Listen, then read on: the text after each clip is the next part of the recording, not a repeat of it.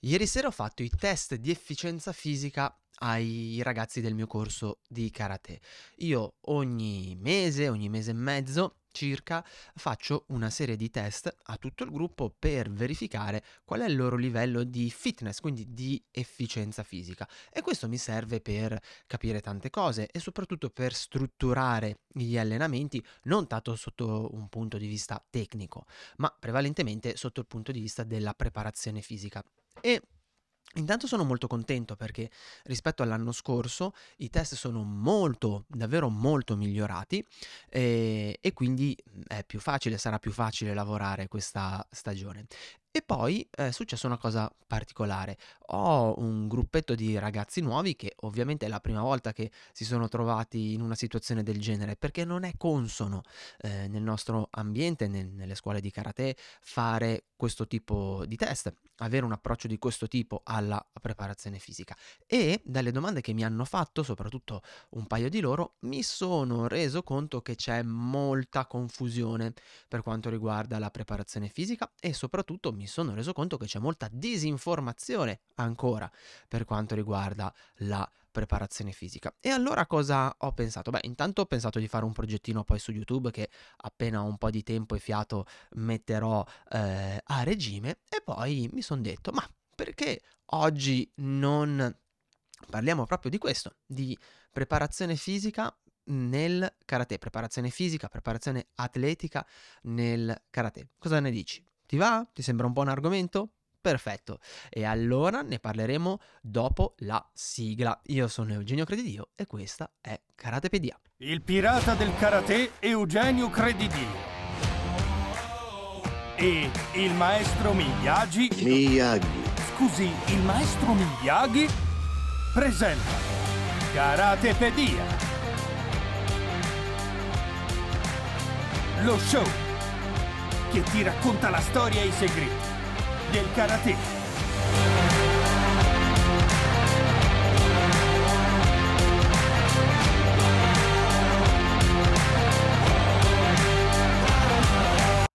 Martedì 1 novembre, pensavi che oggi non sarebbe uscita la puntata di Karatepedia, E invece no. 7 del mattino, puntuali come sempre. Fammi aggiustare un attimo il volume, ok, dovrebbe essere un po' meglio.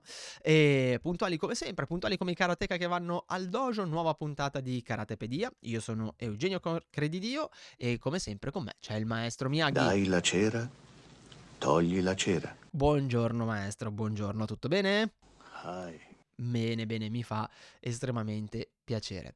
Oggi parliamo di preparazione fisica, preparazione atletica nel karate, e questa vuole essere una puntata contro la disinformazione. Voglio far sventolare il mio vessillo, oggi non riesco a parlare, il mio vessillo da pirata del karate, questo qua che vedi alle mie spalle, e combattere i poteri forti della disinformazione per quanto riguarda la preparazione fisica e la preparazione atletica nel karate, perché ne ho viste di ogni, ne continuo a vedere di ogni, su YouTube, su TikTok, su Instagram mi appaiono, ovviamente parlando di questi argomenti mi vengono suggeriti canali che ne trattano, e purtroppo molto spesso ci sono cose sbagliate, non perché per il cattivo cuore di chi condivide questi argomenti, ma perché c'è tanta disinformazione e un poco di ignoranza in senso letterale, in senso buono, cioè che c'è mancanza di conoscenza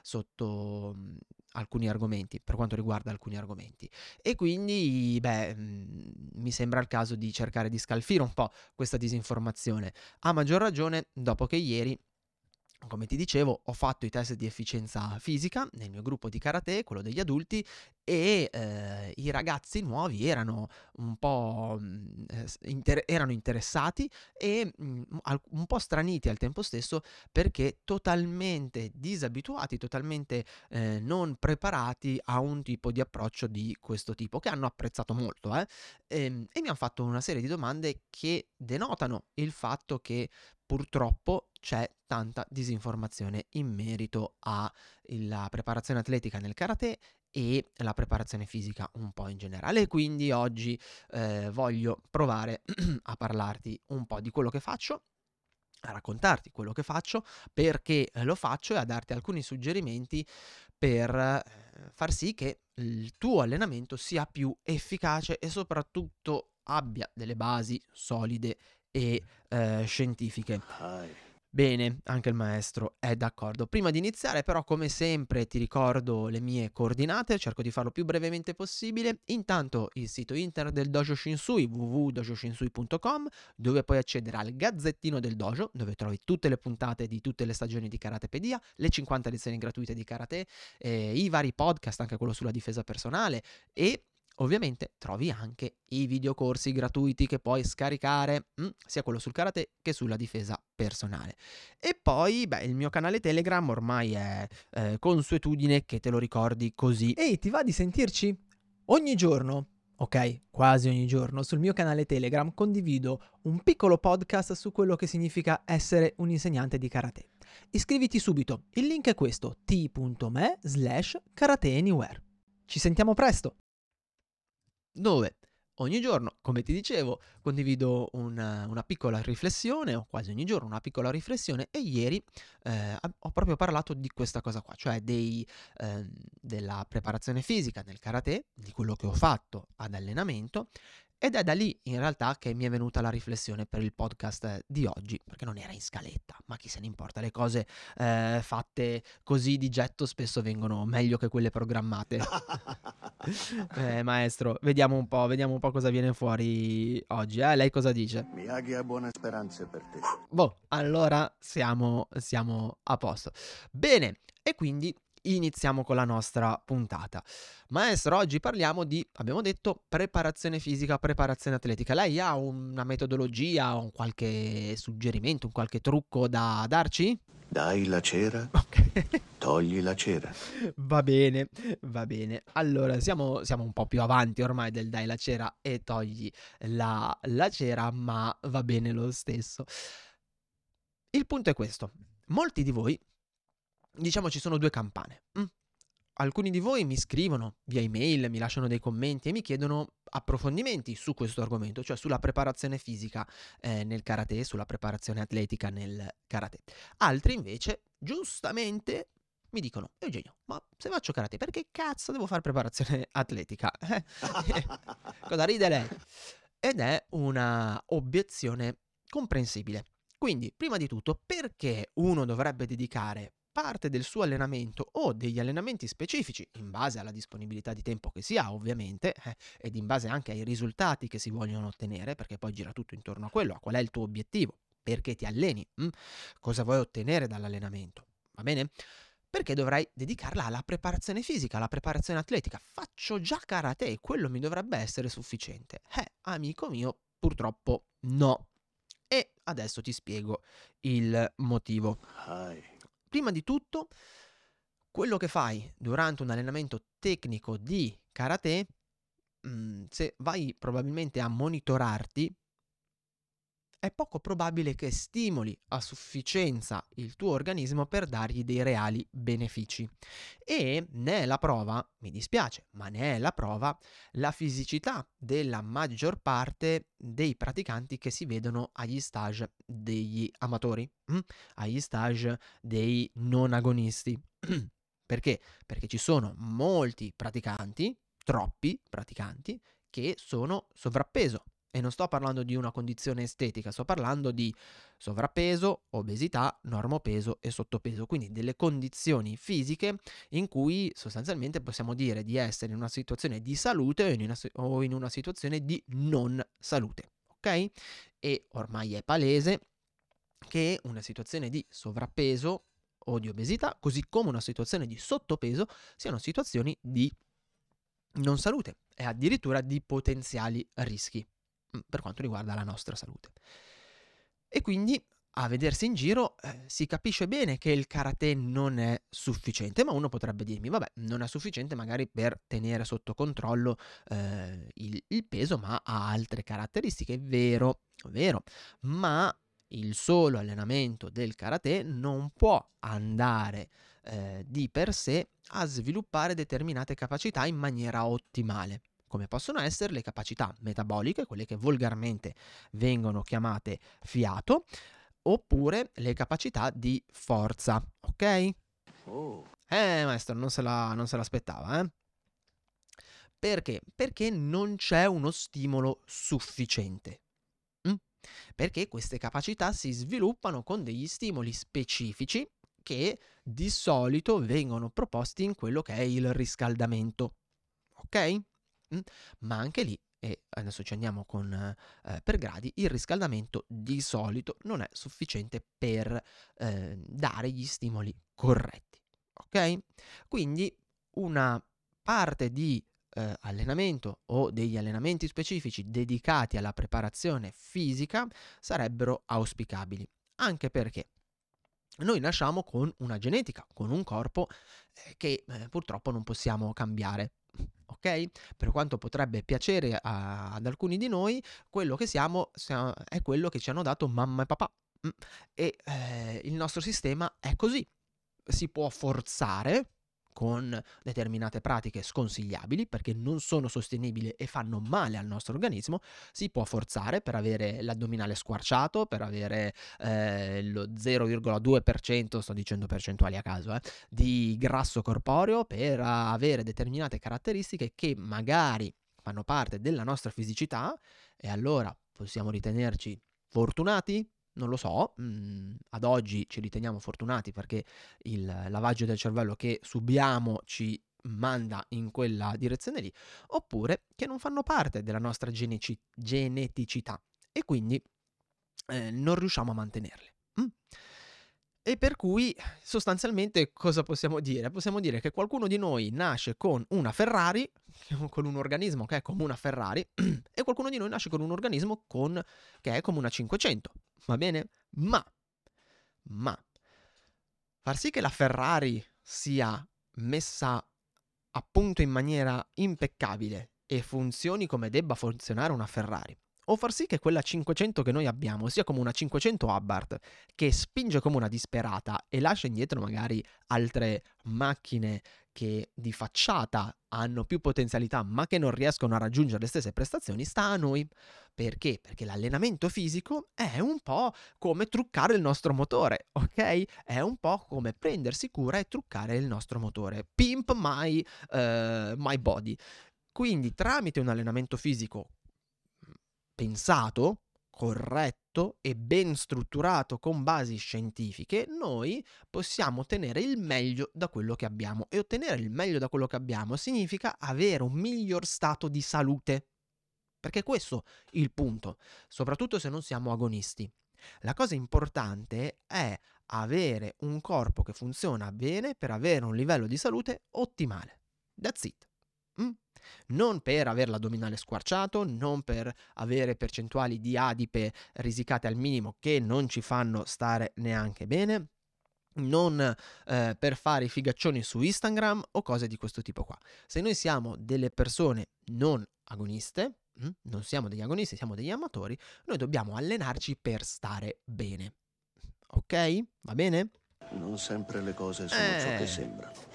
Vero, maestro. E quindi noi dovremmo cercare di inserire all'interno delle nostre routine di allenamento, del nostro percorso di allenamento, alcune sezioni che spingono, ok, che cercano di elevare, diciamo, dei parametri in maniera tale che il nostro corpo stia meglio. E ovviamente se noi stiamo bene, se il nostro corpo è più performante, cosa succede? Che anche a livello tecnico lavoreremo meglio. Ovvio è che il discorso è diverso invece per un agonista, che invece deve spingere le sue capacità atletiche più alte, nel punto più alto possibile, così che nel momento in cui va a fare una gara lui possa contare su un organismo molto reattivo, molto responsivo, ok? Quindi diciamo che la prima discriminante è questa, è il motivo per cui è importante allenarsi, importante fare una preparazione atletica ad hoc, è il fatto di aumentare il proprio livello di salute, ok? Semplice come discorso.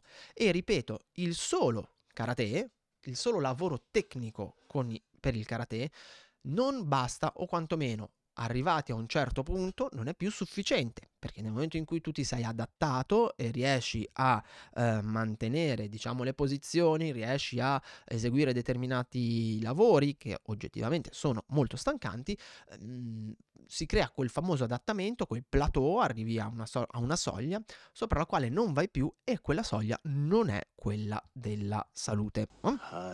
Bene, maestro Miyagi ha capito, mi fa molto molto piacere. Ok. Adesso stai usando tua testa non solamente per prendere botte.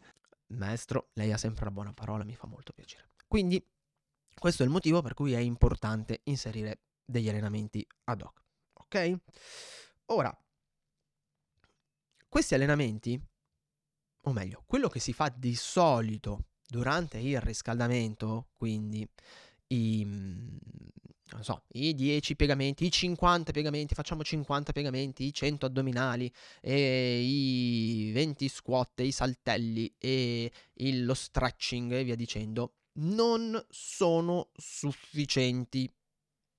Perché? Intanto perché non sono programmati, ok? Cioè facciamo un attimo un passo indietro. Bisogna prima di tutto decidere se si fa allenamento o riscaldamento. Se noi facciamo un riscaldamento, vuol dire che noi dobbiamo preparare il corpo. Oggi viene adoperato il termine pre-training, pre-allenamento. Noi dobbiamo preparare il corpo all'allenamento, e quindi fare in fase di riscaldamento 50, 20, 30 piegamenti, 50, 20, 100 squat, 3.000 addominali, uno stretching fatto spesso alla cazzo di cane, e piuttosto che burpees, saltelli, robe di questo tipo qui, di solito, per come viene strutturato, non è un riscaldamento, è un qualcosa che inficia il lavoro che faremo dopo, perché porta stanchezza e inizia a far lavorare il corpo quando tra l'altro non è ancora pronto per lavorare. Se invece noi facciamo un allenamento, dovremmo fare prima una fase di riscaldamento, di pre-training, e poi l'allenamento. Va bene? Ok? Quindi quello che di solito viene fatto nel riscaldamento è mischiare queste due cose, fare un purpurri. E io faccio un po' di lavoro per scaldare il corpo, poi inizio a mettere degli esercizi a corpo libero così, perché sono sempre stati fatti, perché me li ha sempre fatti fare così, degli esercizi di stretching senza una cognizione precisa di quello che sto facendo, e da lì parto con l'allenamento. E allora tu hai fatto un mischione, non hai fatto né un allenamento né un riscaldamento. Perché? Perché sarai comunque a livello muscolare già un po' stanco per l'allenamento, e a livello di riscaldamento probabilmente non hai attivato quella serie di processi che il riscaldamento deve attivare. Va bene? E quindi questo è il primo problema. Bisogna scegliere un attimo cosa faccio io in quella lezione. Faccio un riscaldamento e allenamento tecnico, o faccio un riscaldamento e un allenamento di preparazione atletica, a cui poi può essere aggiunto, può essere seguito, a cui poi può seguire, un allenamento tecnico? Cosa facciamo? E lì dipende tanto dal tempo. E qua casca l'asino. Perché?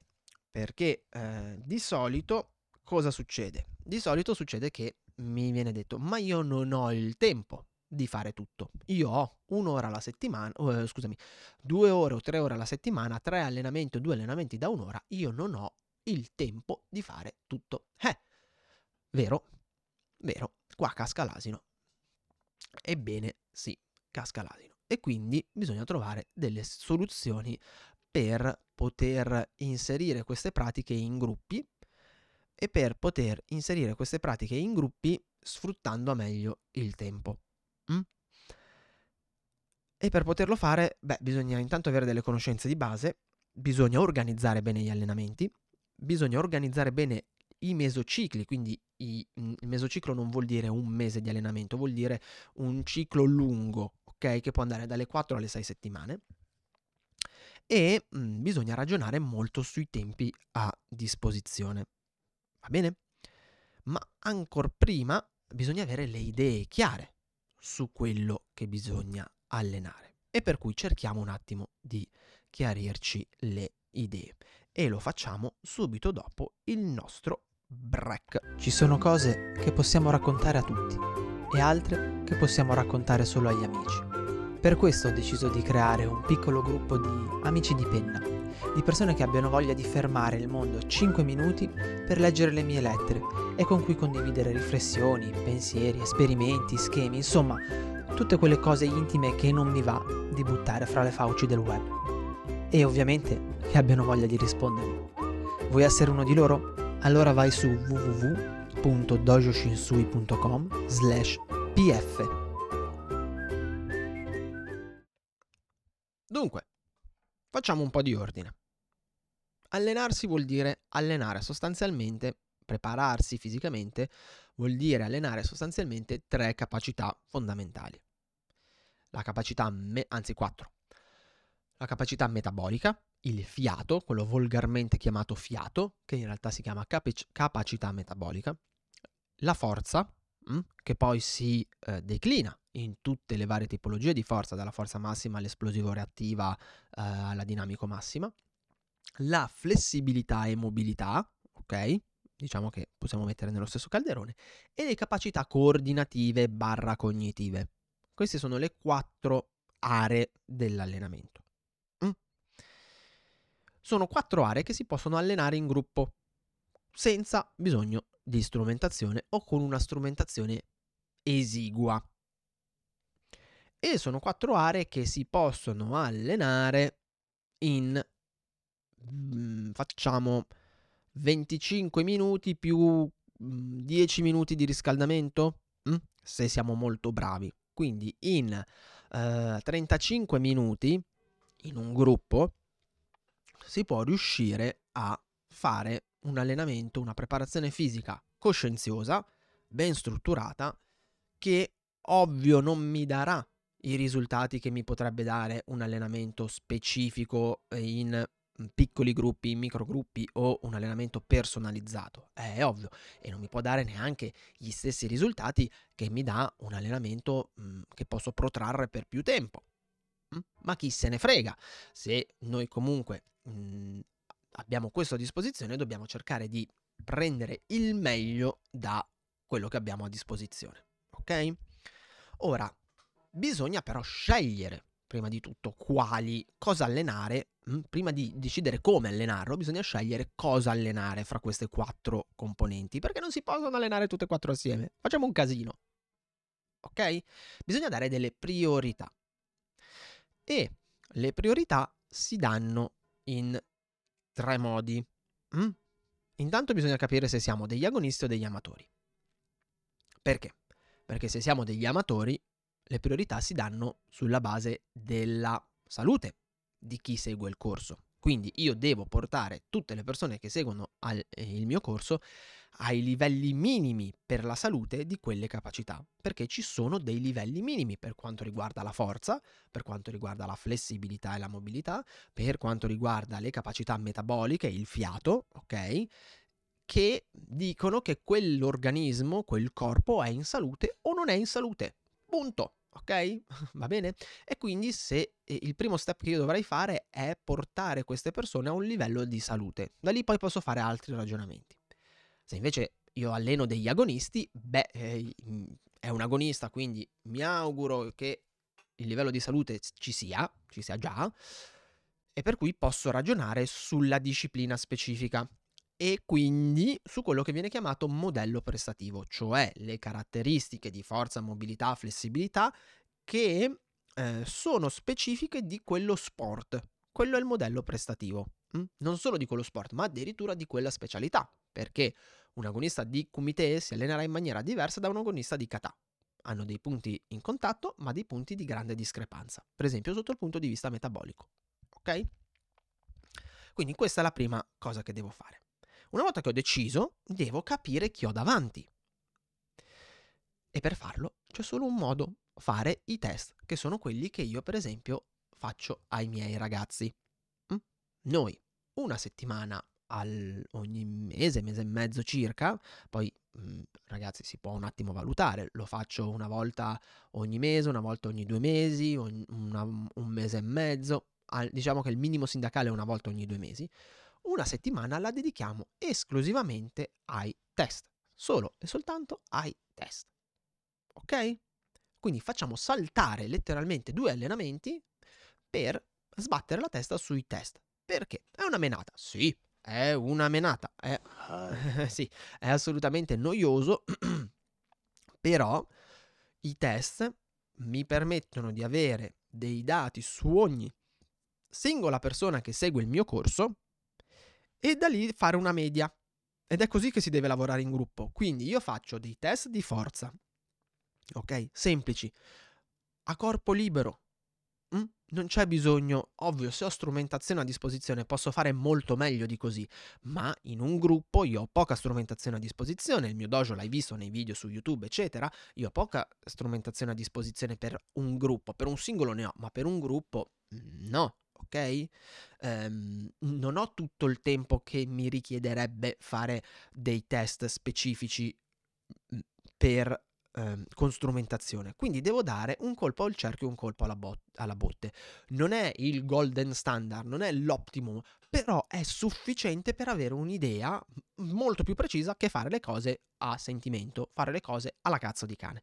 Quindi posso fare dei test di forza a corpo libero che mi danno un'idea generale di come sta la persona, e intanto ci sono delle tabelle, le ACSM, che mi dicono in maniera abbastanza precisa se quel test può essere interessante oppure no, cioè può essere un buon risultato oppure no.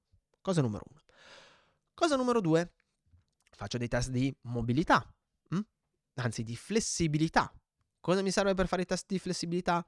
1 centimetro da sarto. E ho fatto i test di flessibilità.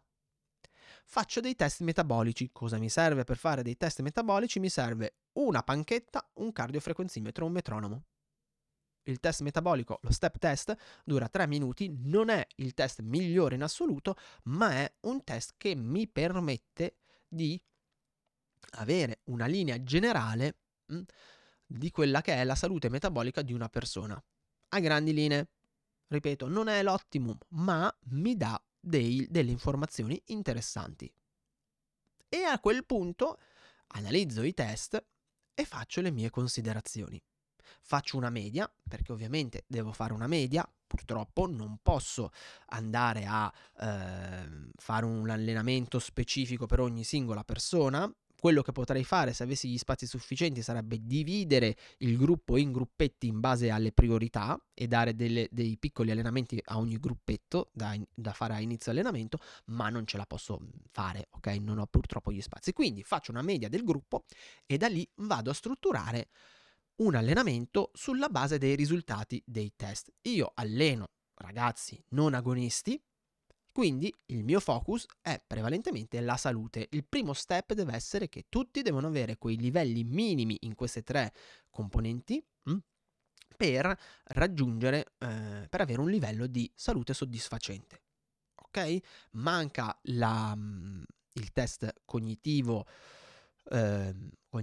coordinativo, ma quello lo posso fare, diciamo, ad occhio, guardando a livello tecnico i ragazzi come si muovono e via dicendo, e da lì farmi delle mie valutazioni. Non mi è al momento necessario andare a fare un test di quel tipo lì, però se proprio volessi spaccare il capello in 4 dovrei farlo, ok? Fin qui tutto chiaro, perfetto. Dopodiché cosa vado a fare? Scelgo le priorità, quindi qual è la cosa più carente? Allora, carente in forza, metabolismo e flessibilità siamo piazzati abbastanza bene. Ok, benissimo, e allora le priorità saranno quello. Il gruppo farà un mesociclo o più di un mesociclo di forza finché non arriviamo a un livello decente, poi andremo a fare mobilità e poi, metabolico, e poi andremo a fare flessibilità, ok? Andando a creare un programma di allenamento che stia nella mezz'ora, 40 minuti. Io ho il lusso di avere 1 ora e mezza di allenamento, quindi posso anche eccedere, però posso andare a creare un programma che stia nella mezz'ora, 40 minuti massimo, riscaldamento compreso. E io con sta roba ci gioco da qui fino a febbraio, poi da febbraio inizio a invertire le percentuali di tempo, quindi in genere da ottobre. Quest'anno siamo andati un pelo più lunghi perché abbiamo fatto un mesociclo introduttivo piuttosto importante, ma da ottobre fino a fino a febbraio circa, c'è più lavoro sulla preparazione atletica e un po' meno sulla preparazione tecnica. Poi vado a metterli a pari e poi vado a creare una, a livello di percentuale di tempo, una discrepanza a favore della preparazione tecnica, e quindi vado a fare sostanzialmente riscaldamento, 10-15 minuti di riscaldamento e via con il lavoro di preparazione tecnica, ok? Di studio tecnico. Miyagi ha buone speranze per te. E questo mi permette di avere degli ottimi risultati. Sono riuscito ad avere davvero degli ottimi risultati. Ho tutto quello che ho fatto l'anno scorso, io l'ho scritto, me lo sono segnato, ho i file Excel, ho i grafici, e non ho ancora avuto il tempo, ma voglio farci un articolo a riguardo, giusto per dimostrare che si può fare in un gruppo. Bisogna sapere come farlo e averne le conoscenze, ok? Se ho più tempo posso decidere magari di lavorare su due capacità assieme. Ho meno tempo e lavoro su una sola capacità, mi focalizzo su alcune cose, riduco leggermente il riscaldamento, ok? Però la cosa importante è capire come andare a strutturare l'allenamento e soprattutto capire che si può fare, che non è vero che non si può fare, capire che è una cosa fattibile e che i ragazzi ne giovano moltissimo, ok? Se fosse stato un gruppo di agonisti, ovviamente i miei ragionamenti sarebbero stati leggermente differenti. Oppure io posso anche vedere che, non lo so, la capacità più carente è quella di forza, però la mobilità e la flessibilità non mi è sufficiente per fare bene le tecniche, allora dico, sai che ti dico, io inizio a lavorare sulla mobilità e la flessibilità perché ho le mie ragioni, e poi, migliorato quello, vado a valutare gli altri parametri. Lì ognuno deve fare i propri ragionamenti in base alla propria esperienza, in base ai propri obiettivi, in base alle proprie conoscenze e capacità. È ovvio che è una cosa che però andrebbe fatta. Il problema è che non viene fatta, ok? E questo è il primo grandissimo scoglio. E poi ci sono degli altri scogli. Ci sono degli altri scogli che sono cosa bisognerebbe fare a questo punto, cioè come alleno la forza, come alleno le capacità metaboliche, come alleno la flessibilità. Ma volevo parlartene oggi, ma dato che siamo già a 32 minuti di podcast, magari ne parliamo la prossima settimana in una parte 2. Cosa ne dici? Io credo che sia più intelligente, altrimenti viene fuori un podcast di 1 ora e 50 solo per afficionato. Magari una volta ci facciamo anche una live sopra. Quindi il primo step deve essere questo dovrebbe essere quello che in tutte le palestre, in tutti i dojo viene fatto. E non è una questione di tempo, non viene fatto non per una mancanza di tempo, perché ti posso assicurare che ce la si può fare, ce la si può cazzo fare, ok? Chi meglio, chi peggio, in base alle disponibilità di tempo, attrezzatura e locali, ma ce la si può cazzo fare. Il problema è che questo approccio non viene insegnato da nessuno, nessuna federazione in cui io sono stato, nessun ente di promozione in cui io sono stato insegna a fare queste cose, nessuno si mette lì e ti spiega come farle, e quindi succede che i ragazzi sono disallenati, e per cui che cacchiarola me ne frega a me che tu riesci a sparare un Ura Mawashigeri alla faccia di una persona se non riesci a farmi 5 minuti di corsa ai 10 km orari. Vuol dire che abbiamo qualche difficoltà, e sono parametri che andrebbero tenuti in grande considerazione, anche perché se le mie capacità metaboliche sono alte, è ovvio che ne ho dei benefici sull'esecuzione dei kata o nel kumite. Se le mie capacità di forza sono alte, è ovvio che riesco a esprimere più forza nell'esecuzione tecnica.